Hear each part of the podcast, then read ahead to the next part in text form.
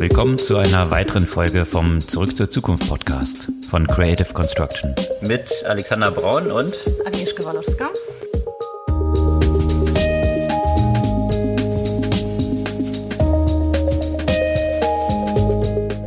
Was gab's Neues letzte Woche? Da gab's echt eine echt große News. War das Dienstagabend, dass der Jeff Bezos nicht mehr CEO von Amazon sein wird im dritten Quartal diesen Jahres. Das hat, glaube ich. Was für mich überraschend kam. Ja. Ja. Alle haben auf das Quartalsergebnis hingefiebert, was wir ja auch schon angekündigt hatten in unserer letzten Podcast-Folge, aber damit, glaube ich, haben die wenigsten gerechnet. Allerdings, also gemessen daran, welche Überraschung es dann auf Social Media und sonst noch wo gab. Und ich muss ja auch sagen, als ich die Nachricht bekommen habe, dachte ich, meinen Sie das ernst? ähm, aber die meinen das offenbar ernst und da erzählen wir auch gleich was dazu und wer auch derjenige ist, der den Jeff Bezos beerben wird. Exakt. Bei Apple hat ja schon länger ein Machtwechsel stattgefunden und Steve Jobs hatte das ja schon vor seinem Tod übergeben gehabt an Tim Cook, aber dort gab es jetzt von Apple auch eine ganze Reihe von spannenden News. Da steigen wir auch noch ein bisschen tiefer ein. Allerdings. Und unter anderem die News, dass sie ein bisschen Beef mit den anderen Big Techs haben. Was auch nichts Neues auch. ist. Und dann gab es aus Berlin eine ganze Reihe von interessanten News, von Bewertungen von Startups, sowohl was Börsengang angeht, als auch ein Verkauf zu über einer Milliardenbewertung, um welche Startups sich da handelt, diskutieren wir. Ja, und wo man bei den Bewertungen ist, die zum Teil ja auch wirklich astronomische Summen erreichen, muss man auch diese Woche wieder GameStop erwähnen. Selbstverständlich, GameStop und alles, was da dran hängt, da gibt's mittlerweile News, die gar nicht so viel mit der Finanzwelt zu tun haben, aber die auch umso spannender sind darum und um den Zusammenhang der ganzen Geschichte mit Elon Musk und Clubhouse. Ja, und wenn man bei Elon Musk ist, da, ja, der hat sich für eine ganz kurze Zeit von Twitter verabschiedet und dann kam er zurück und hat gleich wieder den nächsten Coin zur Wertsteigerung verholfen.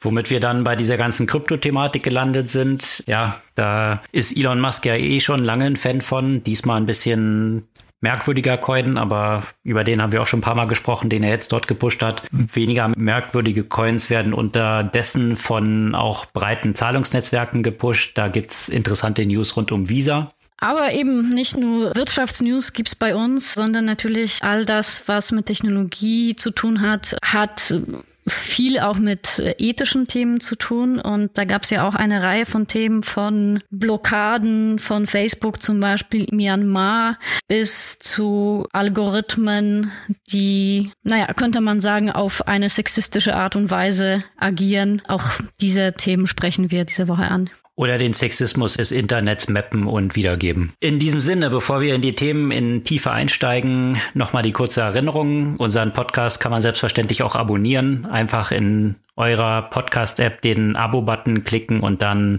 bekommt ihr den immer ganz frisch am Dienstagmorgen bei euch in eurer App als Push-Nachricht mit angezeigt. Und den gibt's ja auch, wisst ihr schon vielleicht live auf Clubhouse. Allerdings gibt's diese Woche eine kleine Planänderung. Wir müssen aufgrund von kollidierenden Terminen auf Mittwoch verschieben. Also nicht Dienstag 20 Uhr, sondern Mittwoch 20 Uhr sind wir dann live auf Clubhouse. Und in der Woche drauf, das vielleicht schon mal als einen Ausblick, werden wir eine Sondersendung auf Clubhouse machen mit einer sehr interessanten Diskussion rund um Neo-Broker und diese ganze Thematik. Clubhouse initiiert natürlich, aber was sich überhaupt in diesem Umfeld der Neo-Broker tut und was das Geschäftsmodell und die Zukunft davon ist. Mhm. Das aber in der Woche drauf. Da werden wir euch daran ja auch nochmal erinnern. Exakt. Ja, dann lass uns mal über Jeff Bezos sprechen.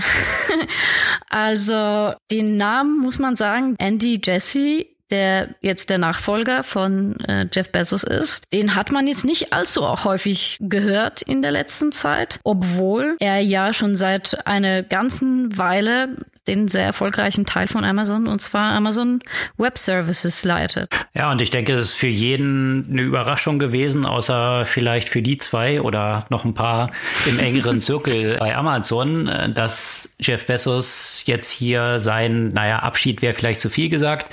Er wird ja weiterhin bei Amazon noch da an Bord bleiben und sich, so hat er es, glaube ich, formuliert, stärker auf Zukunftsthemen jetzt konzentrieren.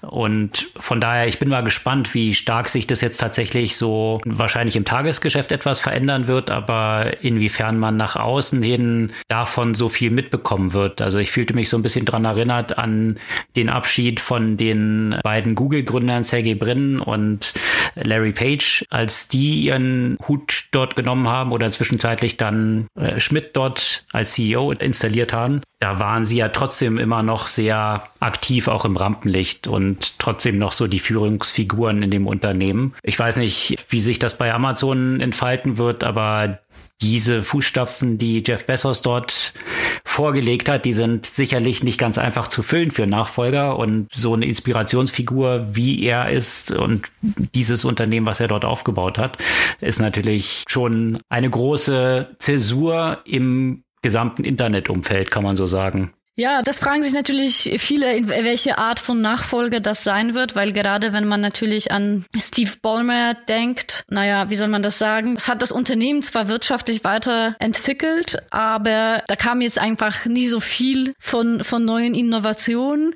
Das gleiche bisher muss man ja auch sagen bei Tim Cook. Apple geht's zwar wunderbar, wir haben ja auch letzte Woche von den Zahlen berichtet. Und es gibt zwar immer wieder Ankündigungen in Richtung neuer Produkte, aber diese neuen Produkte sind immer noch nicht auf dem Markt. Und ja, auch bei Google haben die Gründer irgendwann mal das Ruder auch formell wieder übernommen. Das ist sicherlich immer eine sehr spannende Entwicklung und sicherlich nicht einfach. Was ich allerdings bei dem Nachfolger von Jeff Bezos, mhm. ja. Vielleicht ganz kurz dazu. Ich finde es aber, weil du jetzt gerade auch diese Parallelen zu dem Wechsel an der Spitze dort angefügt hast, Steve Ballmer und, äh, und so weiter. Ich finde, es gibt da in diesem Buch von Hard Thing About Hard Things von Ben Horowitz sehr interessante Parallelen dazu, die es auch so ein bisschen erklären, was dort hintersteckt, dass wenn du eben einen so charismatischen äh, Gründer hast, so eine charismatische Gründerin, die so ein Unternehmen aufbaut, dass es dann in der Regel schwierig ist, neben diesen ganzen Raum einnehmenden Inspirationsfigur einen ähnlichen Charakter aufzubauen. Und deswegen ist es häufig dann nach dem Ablösen von dieser Führungsfigur eher eine sales-driven oder sehr stark operativ orientierte Figur. Also wie jetzt bei Steve Barmer, reiner Salesman, der Microsoft dann erfolgreich, was die Bewertungen angeht, weiter vorangetrieben hat, aber eben jetzt keine großen Produktinnovationen geliefert hat und Tim Cook sehr operativ orientierter Prozessoptimierer und mhm. die ganze Wertschöpfungskette dort auszurichten. Ja, das ist so sein Fokus. Und ja, beiden Unternehmen ist es danach sehr wirtschaftlich sehr gut gegangen. Microsoft hat aber sehr stark von der Substanz gelebt mhm. und eigentlich keine neuen Geschäfte aufgebaut. Ich weiß nicht, bei Apple kann man da so ein bisschen geteilter Meinung sein, mhm. wie das dort aussieht äh, bezüglich Innovationen, aber da gehen wir auch später in der Folge nochmal drauf ein. Ich muss sagen, die Parallele, die ich tatsächlich im Kopf hatte, ist auch eine politische, ne? Wenn man sich ja auch anschaut, einige der Regime, die auf einem starken, charismatischen Diktator basieren, die gingen häufig ja auch zu Ende nach dem Tod dieses Diktators. Also da ist vielleicht auch nochmal eine kleine, kleine Parallele dazu, außer in Nordkorea musste ich nur gerade dran denken, denken an so äh, Kuba und, und Spanien etc. Ah, aber was ich dem Andy, Andy Jesse ist, dass, dass das jetzt gerade von dem, was er bisher bei Amazon gemacht hat, das ist jetzt kein Sales-Typ, kein Controller, kein Optimierer, so wie es scheint, sondern ist ja auch tatsächlich ein ja, Mitgestalter dieser Veränderung von Amazon, von einem E-Commerce-Player zu einem Tech-Player, ja, weil das meines Erachtens gerade der ganze AWS-Bereich äh, maßgeblich dazu beigetragen hat, dass Amazon sich als Company auch sehr stark in diese Richtung verändert hat. Natürlich kann man darüber diskutieren, wie viel das, das dann Jeff Bezos alleine war, aber äh, finde ich halt zumindest äh, sehr spannend, dass das, das der Bereich ist, für den der verantwortlich war. Ja, und AWS ist natürlich eine riesen Erfolgsgeschichte für Amazon, die dort entstanden ist. Und umso mehr finde ich ein paar Zahlen, die jetzt aus diesem Quartalsbericht hervorgehen, ganz interessant. Hier noch einen weiteren Einblick geben, wo das Unternehmen überall am Wachsen ist. Natürlich ist Amazon, und das hatten wir natürlich auch erwartet, extrem erfolgreich gewachsen im letzten Quartal. Ich glaube, jeder wäre überrascht gewesen, wenn es anders verlaufen wäre im Zuge von Corona und Lockdowns gibt es ja für viele gar keine andere Möglichkeit oder gefühlt keine andere Möglichkeit, äh, als bei Amazon einzukaufen. Dementsprechend haben sich die Zahlen hier sprunghaft nach oben entwickelt.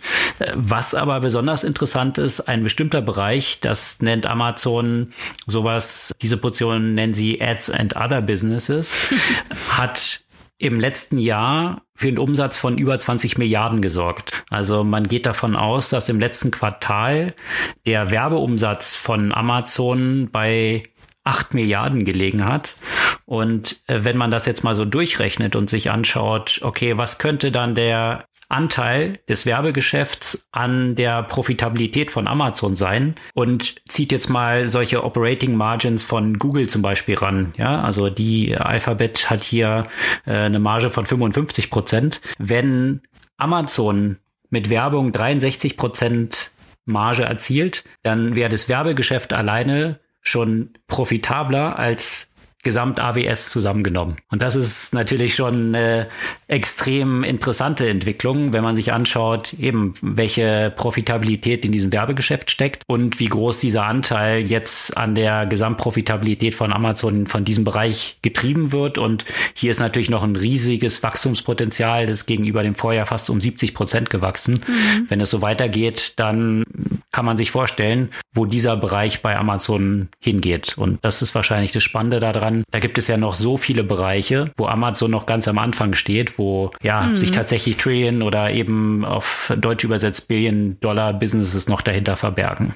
Und das ist äh, gerade das Thema Werbung natürlich äh, gerade diese Woche auch ein spannendes Thema, weil auf diesem Werbemarkt gibt es natürlich auch andere Player, die quasi hauptsächlich davon leben, wie zum Beispiel Facebook. Und Gerade angesichts der Ankündigung, die, die besonders stark in den letzten Tagen von Apple gemacht wurde, kommen wir gleich dazu, das nochmal ein bisschen im Detail zu erklären, frage ich mich, ob da nicht noch eine weitere Chance für Amazon steht, sich da noch weiter auszubreiten, weil sie nämlich wahrscheinlich nicht so stark davon betroffen werden, diese Werbung ja hauptsächlich auf deren eigenen Plattform ja stattfindet, wie Facebook, das von den Veränderungen, die von Apple eingeführt werden sollen, ja äh, durchaus äh, bisschen federlassen werden. Weil natürlich hier viel, viel in der App auch stattfindet, ne? Im Gegensatz zu Amazon. Exakt. Also und, und dementsprechend dann diese Konsequenzen, auf die du jetzt eingehen wirst, die äh, Apple dort äh, als Daumenschrauben solchen Unternehmen wie Facebook anlegen wird. Genau. Natürlich geht es nicht nur um Facebook. Da gab es ja auch viele aus dem Social-Media-Bereich. Auch der Gründer von Snapchat hat sich dazu ja auch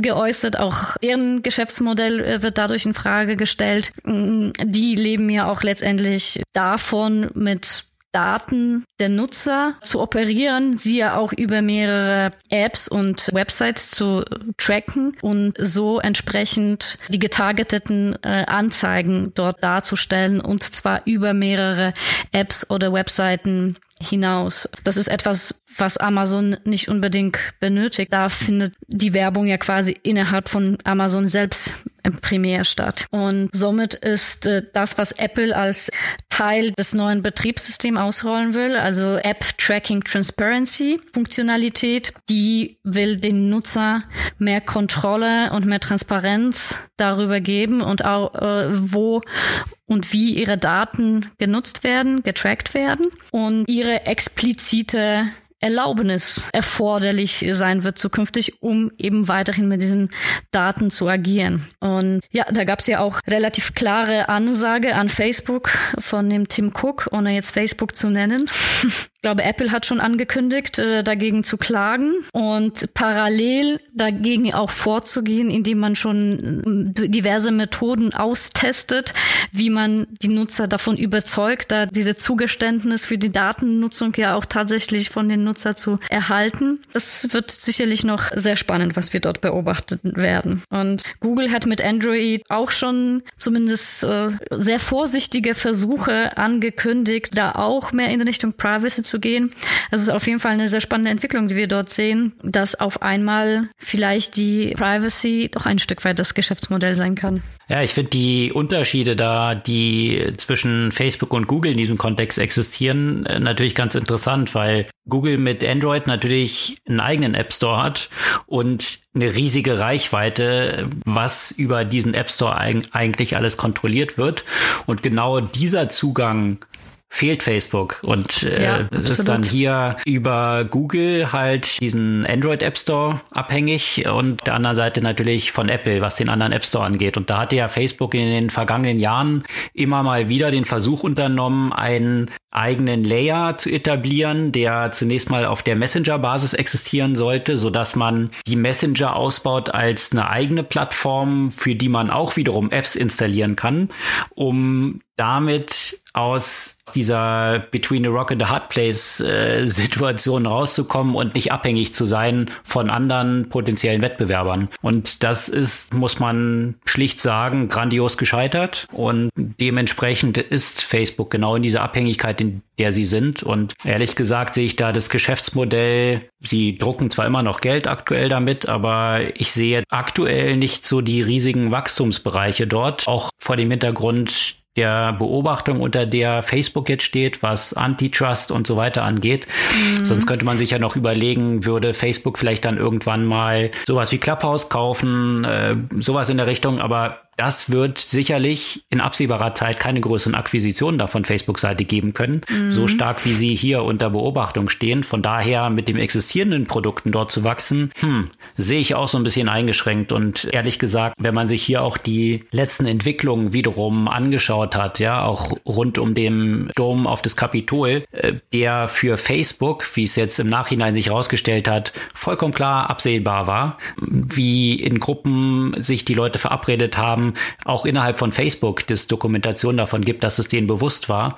Und wiederum nicht wirklich Maßnahmen ergriffen worden sind und dann wieder von Jerry Sandberg viel geleugnet wurde, bis es nicht mehr zu leugnen war und jetzt wieder Asche auf mein Haupt. Also das, was Facebook wirklich die letzten acht Jahre die ganze Zeit gemacht hat, ja. muss ich ehrlich gesagt sagen, bin ich auch nicht traurig, wenn Facebook den Weg des schwindenden Einflusses gehen wird. Ja, und von Apple gab es ja auch noch äh, weitere interessante Neuigkeiten, wo wir das Thema schon angesprochen haben, dass es bei Apple noch seit längerer Zeit keine so signifikante Innovation gegeben hat. Natürlich wird daran die ganze Zeit fleißig gearbeitet. Einmal an dem Thema VR, was wir auch letzte Woche angesprochen haben, oder VR, Augmented Reality, Mixed Reality. Aber natürlich ja auch das Thema Auto, Apple Auto, wahrscheinlich ein selbstfahrendes, ganz sicher ein, ein Elektroauto. Und es hieß schon, dass äh, dieser Deal so gut wie abgeschlossen ist. Also Apple sollte 3,6 Milliarden in äh, Kia investieren, um eben Elektrofahrzeuge zu machen. Jetzt hieß es, dass dieses Deal doch noch nicht äh, durch ist und, und erstmal on hold. Äh, ich würde jetzt vorerst annehmen, dass das verschoben, aber nicht aufgehoben ist, ähm, zumal da ja auch schon das eine oder andere passiert ist.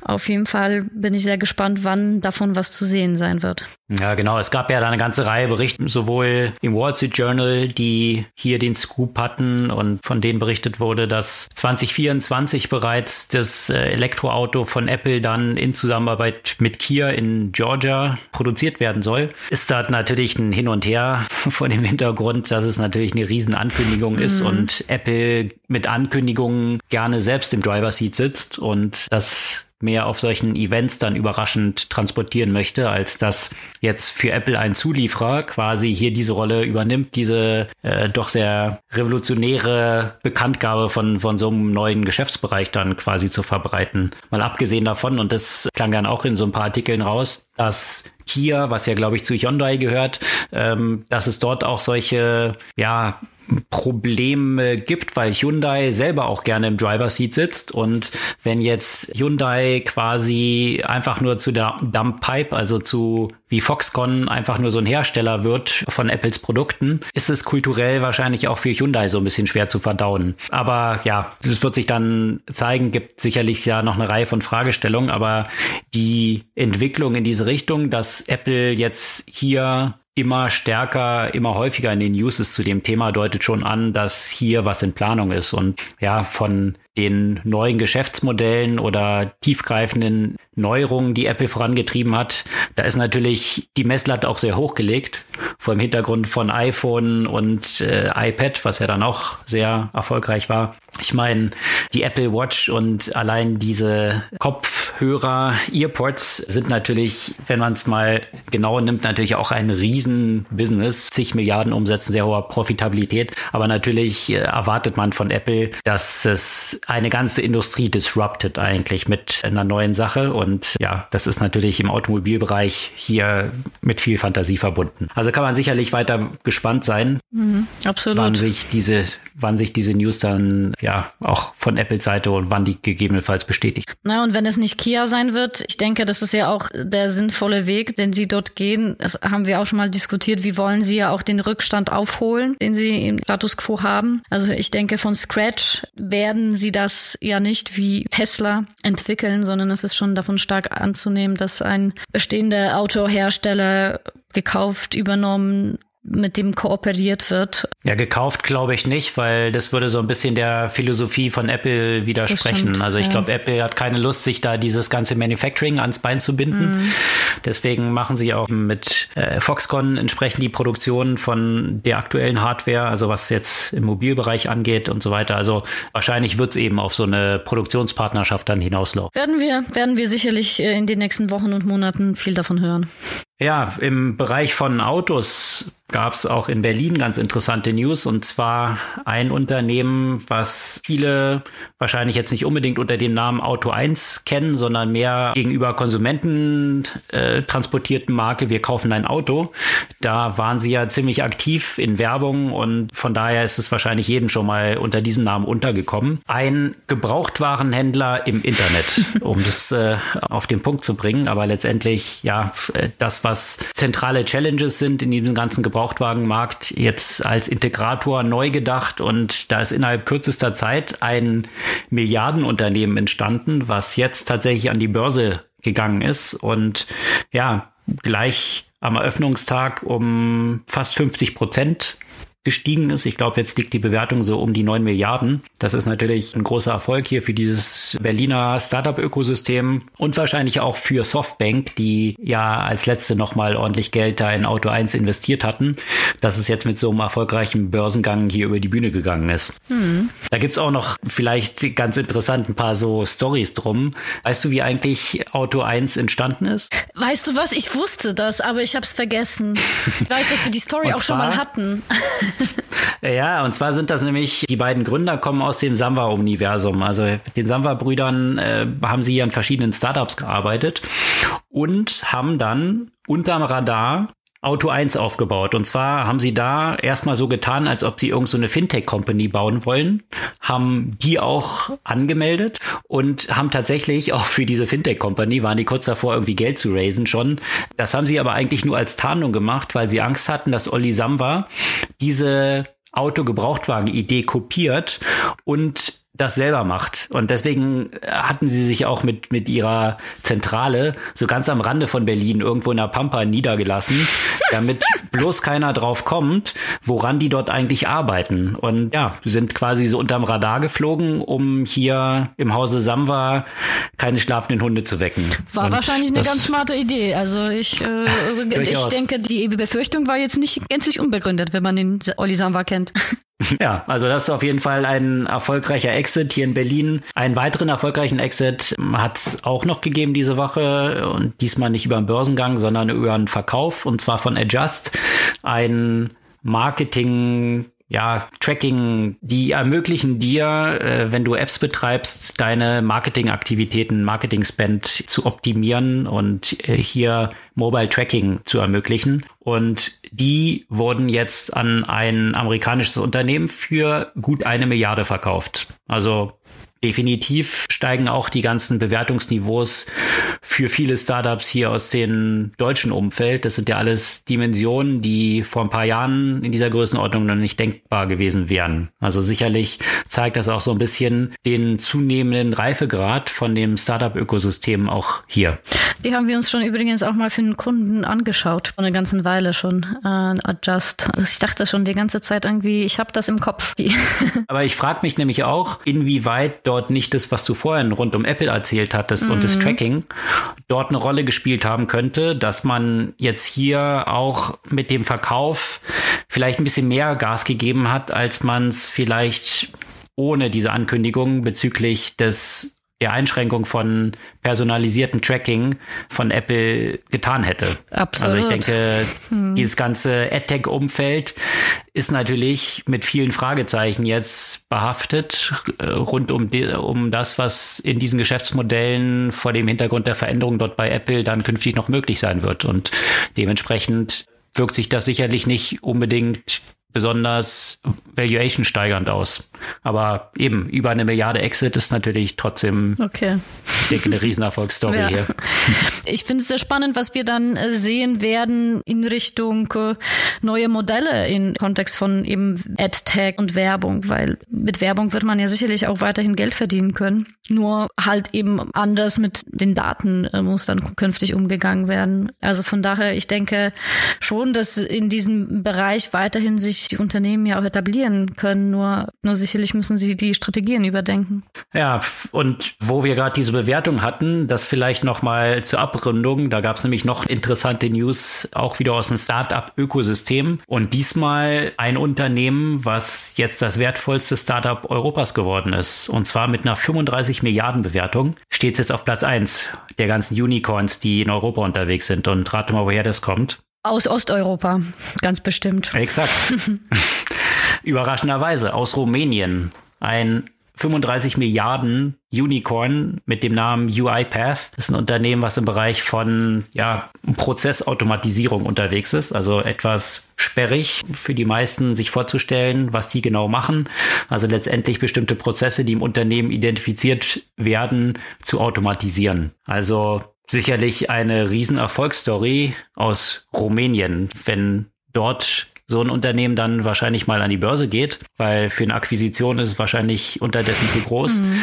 Ist es sicherlich auch eine super Geschichte für das ganze Startup-Ökosystem in Rumänien, das weiter voranzutreiben, wenn so viel Geld dort in den Markt fließt, dass die Gründer dann wie es natürlich auch hier zunächst in Berlin mit dem Startup-Ökosystem geschehen ist, dann natürlich viel Geld zur Verfügung steht, das auch wiederum in die Ausweitung von neuen Startups zu stecken. Da ist übrigens auch schon relativ aktive Startup-Community. Das ist, finde ich, jetzt grundsätzlich interessant in, in ganz vielen mittel- und osteuropäischen Ländern und wie, das, wie stark das ja auch durch die Auftragsarbeit erfeuert wurde, die in den letzten Jahren, also gerade natürlich auch nach dem EU-Beitritt, dort ja auch gelandet ist, weil es natürlich viel einfacher ist, jetzt nach äh, Rumänien zum Beispiel outzusourcen als nach Indien, aufgrund von gleichen Regulierung äh, in Europa und der geografischen Nähe. Und natürlich äh, befeuert das äh, den Bedarf nach Technologen, nach Entwicklern, woraus sich dann ja auch wiederum so eigene Gründungen entwickeln. Und ich finde es halt auch spannend, dass Unternehmen in diesem Bereich ja auch gerade ein der wertvollsten Unternehmen oder wertvollsten Startup in Europa ist, ja, weil äh,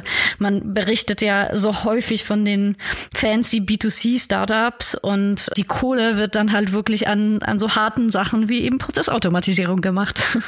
Absolut. Ja, ansonsten, was Bewertungen angeht, hatten wir letzte Woche ja auch schon viel Craziness rund um GameStop und die sogenannten Meme-Aktien eine ganze Menge dazu berichtet. Und wie es die Überraschung so will, ist GameStop natürlich diese Woche komplett eingebrochen. Äh, fast 70 Prozent hat die Aktie verloren. Also von daher keine große Überraschung, dass eine Bubble-Stock irgendwann dann auch mal wieder die Luft aus der Bubble rausgeht.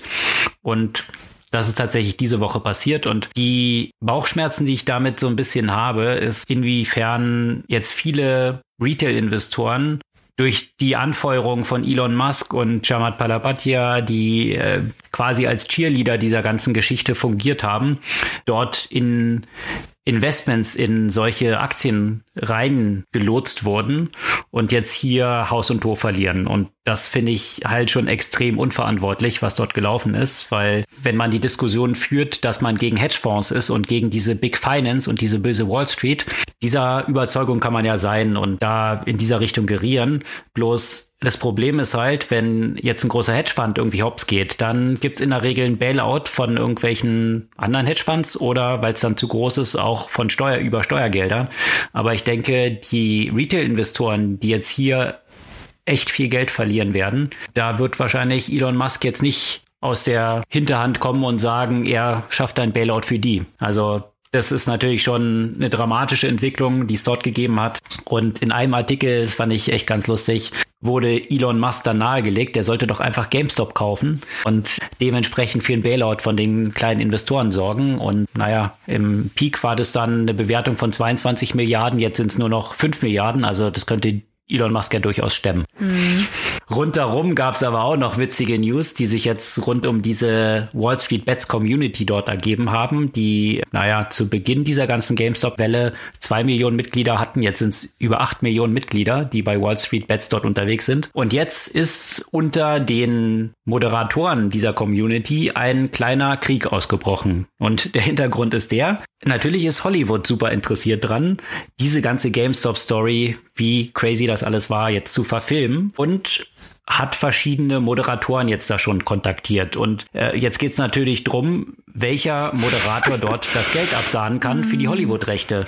Und das hat tatsächlich zu einer ziemlichen Auseinandersetzung geführt. Einzelne Moderatoren haben sich gegenseitig von der Plattform geschmissen, damit der Deal nicht an ihnen vorbeigeht. Also von daher finde ich das noch so eine ganz interessante Side-Story dieser Entwicklung und wird man sehen, welcher Moderator jetzt dann die Kohle dort absahnt und irgendwelche Filmrechte dafür verkauft. Hey, im, im Robin Hood-Sinne musste das ja alles gerecht verteilt werden, oder? Ah, genau. Letztendlich müssten dann Ausschüttungen, müsste das an all diese Wall Street Bets kleinen Investoren stattfinden. Aber ja, große Überraschung, wie wir es auch schon in der letzten Folge gesagt haben, haben natürlich auch viele Hedgefonds da sehr gut dran verdient an dieser Entwicklung und diese romantische Story von die Kleinen gegen böse Wall Street ist natürlich nicht so nah an der Realität. Was aber auch fast ein bisschen der Realität entbehrt, ist äh, die Entwicklung von Clubhouse. Und da gibt es natürlich eine, einen Zusammenhang von Wall Street Bets, GameStop und der ganzen Entwicklung. Und zwar war Elon Musk vergangene Woche auf Clubhouse und das hat natürlich dazu geführt, dass der Raum, in dem er war, sofort, äh, gibt es ja, glaube ich, so diese Grenze von um die 5000 Nutzern, die da gleichzeitig drin sein können, natürlich sofort überlastet war und keine weiteren mehr rein konnten. Und es wurden dann lauter so Überlaufräume noch gegründet. Und äh, ja, das war natürlich äh, eine riesen News für Clubhouse, dass es dann geadelt wurde durch Elon Musk. Und so crazy wie es ist, ist die Anzahl der Userbase von Clubhouse dann auch mal nach oben geschossen und zwar von drei auf fünf Millionen über Nacht. Ja, nur dadurch, dass Elon Musk dort drauf war. Wahnsinn. Und ich meine, damit haben sie ja auch ein Stück weit so eine, naja, so eine Stagnierung auch überwunden, ne? die schon in USA sich so ein bisschen angekündigt hat, während der ganze Craze nach Deutschland übergeschwappt ist. Äh, war es halt erstmal nach dem ersten Hoch in USA erstmal ein bisschen ruhiger rund im Clubhouse geworden und jetzt sind da auf einmal jetzt alle drauf, ne? Äh, Mark Zuckerberg ist jetzt auch nun mal drauf, also. Genau, der hat dann auch noch mal einen Talk darauf gegeben und von daher hat sich dort Clubhouse natürlich ganz gut etabliert und hier gibt's dann wiederum eben auch die Parallelen zu diesem ganzen Craze um GameStop letztendlich, weil natürlich eine Aktie nach oben geschossen ist, äh, eines Unternehmens, was Clubhouse Media Group heißt. Und die ist, nachdem Elon, Elon Musk dort aufgetreten ist, mal eben um 117 Prozent gestiegen.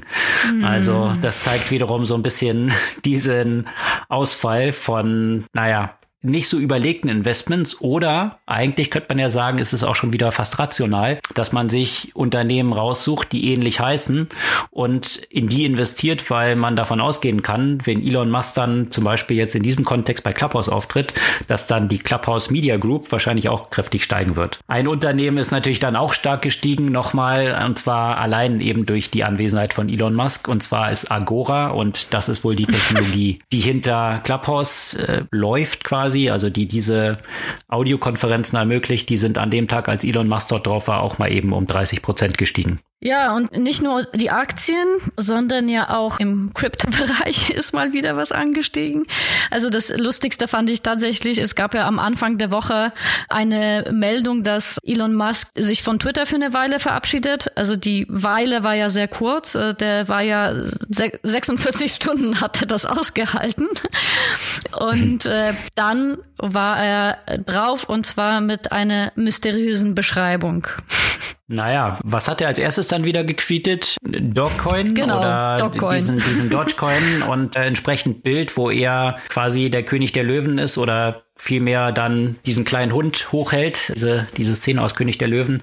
Und ja, to the moon. Also ein, eine Cryptocurrency. Zuvor hat der Bitcoin so gepusht gehabt und jetzt also den Dogecoin, was ja ganz gut zu Elon Musk passt, weil äh, der Dogecoin wiederum ein Coin ist, der mal kreiert wurde als reiner Jux, um mhm. jetzt zu demonstrieren. Ja, letztendlich der Gründer, ich glaube, der wollte einfach demonstrieren, was für ein Quatsch diese Cryptocurrencies sind und hat deswegen ein Hundecoin eben lanciert und wahrscheinlich jetzt selbst und schon ein paar Mal davon überrascht gewesen, dass das Ding kräftig nach oben gekloppt wurde und der als Joke geplante Dogcoin äh, tatsächlich richtigen Wert entfaltet hat. Und ja, durch die Ankündigung von Elon Musk ist der natürlich an dem Tag gleich mal um 80 Prozent gestiegen. Also ich muss sagen, wahrscheinlich auch wiederum ziemlich unverantwortlich, jetzt wieder Leute in diesen Coin zu schicken. Also hm, ich weiß nicht, was bei Elon Musk dort gerade vorgeht. Ist ja auch keine Neuentwicklung, dass er ab und zu mal. Das ist er gar ja, nicht, sondern dass er der Affe, den er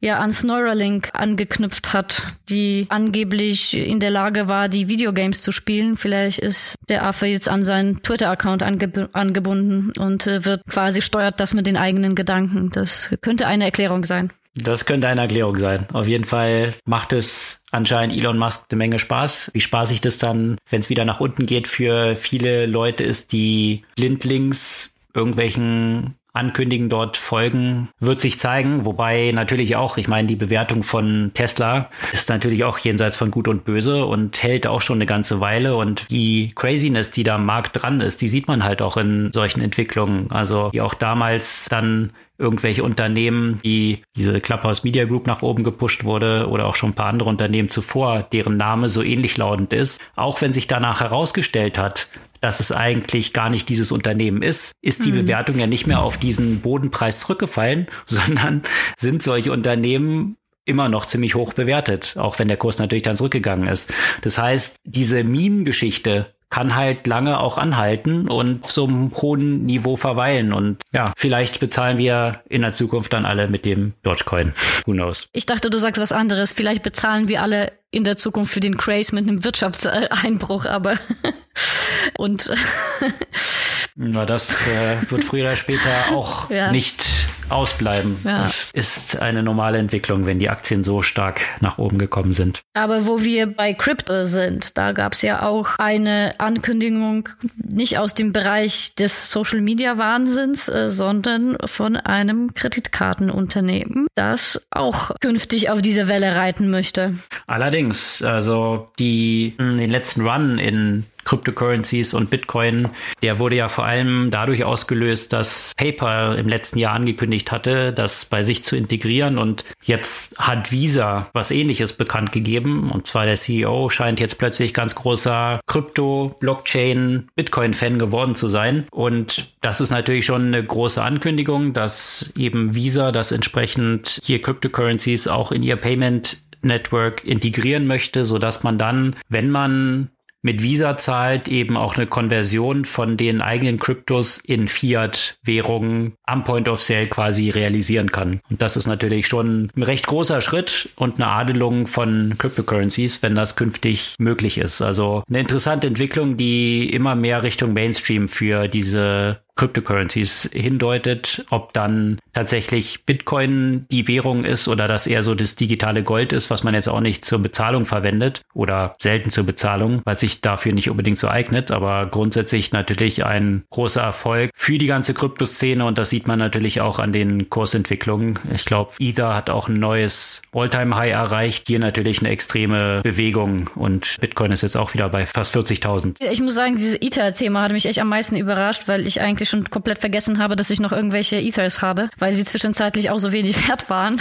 Und jetzt gehen sie voll ab. Naja, aber der Aktiencraze ist natürlich nicht das einzige Thema, worüber wir, wir hier sprechen. Und wir beobachten natürlich auch immer stark die politische Lage, die äh, mit der Technologie auch mittlerweile zwangsläufig ja verbunden ist. Und zwar nicht nur in den USA, sondern, und da mache ich auch mal einen Bogen zu der Diskussion, die wir am Anfang hatten rund um die sozialen Medien, ne? weil die sozialen Medien, die stehen ja natürlich sehr stark auf dem Pranger und zwar aus guten Gründen. Aber man sieht, wie wichtig sie sind und welche Rolle sie spielen und wie gefährlich sie ja auch den Diktatoren sein können, wenn man Nachrichten liest, wie die Anordnung in Myanmar, Facebook äh, von allen mobilen Anbietern zu blockieren und den Leuten somit eine Möglichkeit nimmt, sich mit Informationen zu versorgen, die jenseits der offiziellen Nachrichtensprechung sind und nimmt den Leuten auch die Möglichkeit, miteinander in Kontakt zu treten, sich im Zweifel zu organisieren, sich auszutauschen. Und da sieht man natürlich auch die andere Seite der sozialen Medien, äh, die wir vielleicht im Moment hier sehr viel weniger wahrnehmen. Ja, natürlich die zwei Dimensionen, die jede technologische Entwicklung hat, ja. Also positiv und negativ und natürlich auch die Möglichkeit der Vernetzung gibt und davor haben solche Regime dann natürlich Angst. Absolut.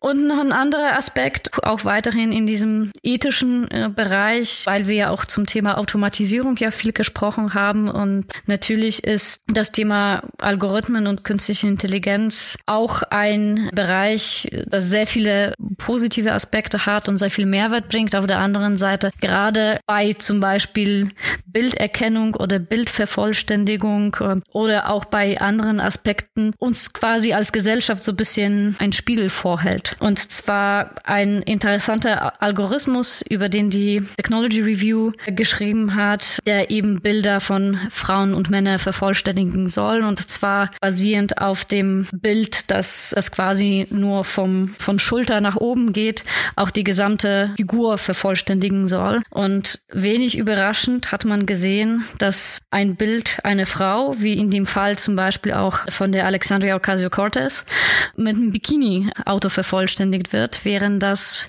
bei den Männern in den meisten Fällen mit Anzügen der Fall war. Und das hat sich natürlich kein sexistischer Algorithmus ausgedacht und auch kein sexistisch, sexistischer Programmierer, sondern das zeigt ja auch, welche Bilder einfach online verfügbar sind. Und das zeigt einfach auch, wie viel wir auf die Algorithmen ein Stück weit achten müssen, dass sie die Biases, die sie eigentlich gegen sie, sie eigentlich ankämpfen wollen und ein Gefühl der Neutralität vermitteln wollen, eben doch einfach wiederholen. Am Ende ist es Bullshit in, Bullshit out. Und das, äh, das äh, wird sich ja auch bei den besten Algorithmen nicht ändern. Ja, stellt sich dann immer die Frage, äh, Frage nach der Datenbasis. Und genau. wenn die Datenbasis eben so ist, wie sie ist, dann replizieren sich dann natürlich die sexuellen Biases natürlich auch genauso weiter. Tja, was so den Einsatz und die Konsequenzen davon angeht. Vielleicht auch noch eine interessante Anekdote. In Russland vor dem Hintergrund der Proteste rund um Nawalny und der Proteste gegen Putin ist entsprechend Instagram geflutet worden, auch wiederum mit AI-generierten Bildern. Und zwar haben wahrscheinlich die entsprechenden Polizeibehörden oder Geheimdienste, wie auch immer, wer dort dann am Hebel sitzt, die einzelnen Hashtags, zum Beispiel Red Square, ähm, gehijackt und wollten nicht, dass dort eben Bilder erscheinen, wo man Protestierende sieht und die haben einfach lauter Fotos von irgendwelchen Personen dort gepostet. Das waren interessanterweise alles mit AI generierte Bilder, also von Personen, die es gar nicht gibt, aber eine interessante Entwicklung, wie man versucht dann eben solche Kanäle mit Garbage zu überfluten, um sicherzustellen oder zu verhindern, dass sie zur Organisation von Protestierenden tatsächlich hilfreich sein können. Hm, Wahnsinn. Ja. Erinnert mich so ein bisschen an damals den Kampf der Record-Labels gegen die ganzen illegalen Download-Plattformen von Musik, die zunächst mal die glorreiche Idee hatten, ihre eigenen Nutzer zu verklagen, was äh, wahrscheinlich nicht der smarteste Move war, nachdem Digital Rights Management nicht funktioniert hatte oder quasi Viren entstanden sind, DRM auf den Computern der eigenen Nutzer. Dann hat man irgendwann angefangen, und das war tatsächlich die effektivste Methode, Songs in diese Plattform hochzuladen, die natürlich nur Garbage waren, aber die so bezeichnet waren wie die Originaltitel. Und ja, damit werden natürlich die Kosten erhöht von den Nutzern, wenn die sich erstmal zehn Songs runterladen müssen, bis dann der zehnte endlich der ist, den man haben will. Das war wahrscheinlich der schlauste Move, den man damals unternommen hat. Tja, die Strategien bleiben ähnlich. Ja, genau. Das soll's rund um die Themen der Woche gewesen sein. Hast du eine Buchempfehlung diese Woche? Ja, ich habe tatsächlich eine Buchempfehlung, die ehrlich gesagt ganz gut zu vielen der Themen passt zusammengefasst, die wir heute besprochen haben. Und zwar The Hype Machine. How Social Media Disrupts Our Elections, Our Economy and Our Health and How We Must Adapt von äh, Sinan Aral. Und es ist nicht, nicht immer ganz leicht. Also es be behandelt ein großes Spektrum von unterschiedlichen Themen. Finde es sehr interessant, wie dass wirklich auch das ganze Thema Online-Advertising, Retargeting, also all das, worüber wir auch im Kontext von Facebook und, und Apple besprochen haben, auseinander nimmt, die Wirkung dessen erklärt, aber auch auf viel solche Themen eingeht, wie zum Beispiel Interoperabilität und wie das auch im Kontext von den lauten Rufen nach dem Aufbrechen von Facebook und anderen Social-Media-Plattformen wie das beides ja auch äh, zusammenpasst oder eben nicht. Und also wie gesagt, ein sehr großes Spektrum rund um das Thema äh, Social Media, Online-Werbung, Algorithmen. Schwer mal eine sehr kurze Zusammenfassung zu machen, weil das einfach ein, ein, ein, ein wirklich sehr große Bandbreite an sehr interessanten Gedankenanregungen bietet. Also kann ich auf jeden Fall empfehlen. Okay. Also diese Woche die Buchempfehlung The Hype Machine von Sina Naray. Und noch, weil du ja die ja erwähnt hast, ne? du hast heute auch noch ein anderes Buch erwähnt und zwar. Ja genau, die andere Buchempfehlung, die ich ja vorhin rund um das Thema von Startups und wenn sie dann Grown-up sind und wie äh, Gründer mit Managern äh, irgendwann ersetzt werden, das ist sehr gut beschrieben von Ben Horowitz in The Hard Things About Hard Things und das auf jeden Fall auch eine Buchempfehlung rund um Growth von erfolgreichen Tech-Unternehmen. Das soll es für diese Woche gewesen sein. Sämtliche Themen wie immer zum Nachlesen verlinkt auf unserer Podcast-Blog-Seite und natürlich in unseren Show Notes. Wir freuen uns über euer Feedback, eure Kommentare, gerne auch per E-Mail an podcast.zurückzurzukunft.de und wir hoffen uns dann am Mittwoch diese Woche um 20 Uhr auf Clubhouse zu treffen. Da können wir gemeinsam nochmal all diese Themen diskutieren, über die wir heute gesprochen haben. Bis zum nächsten Mal. Bis dann.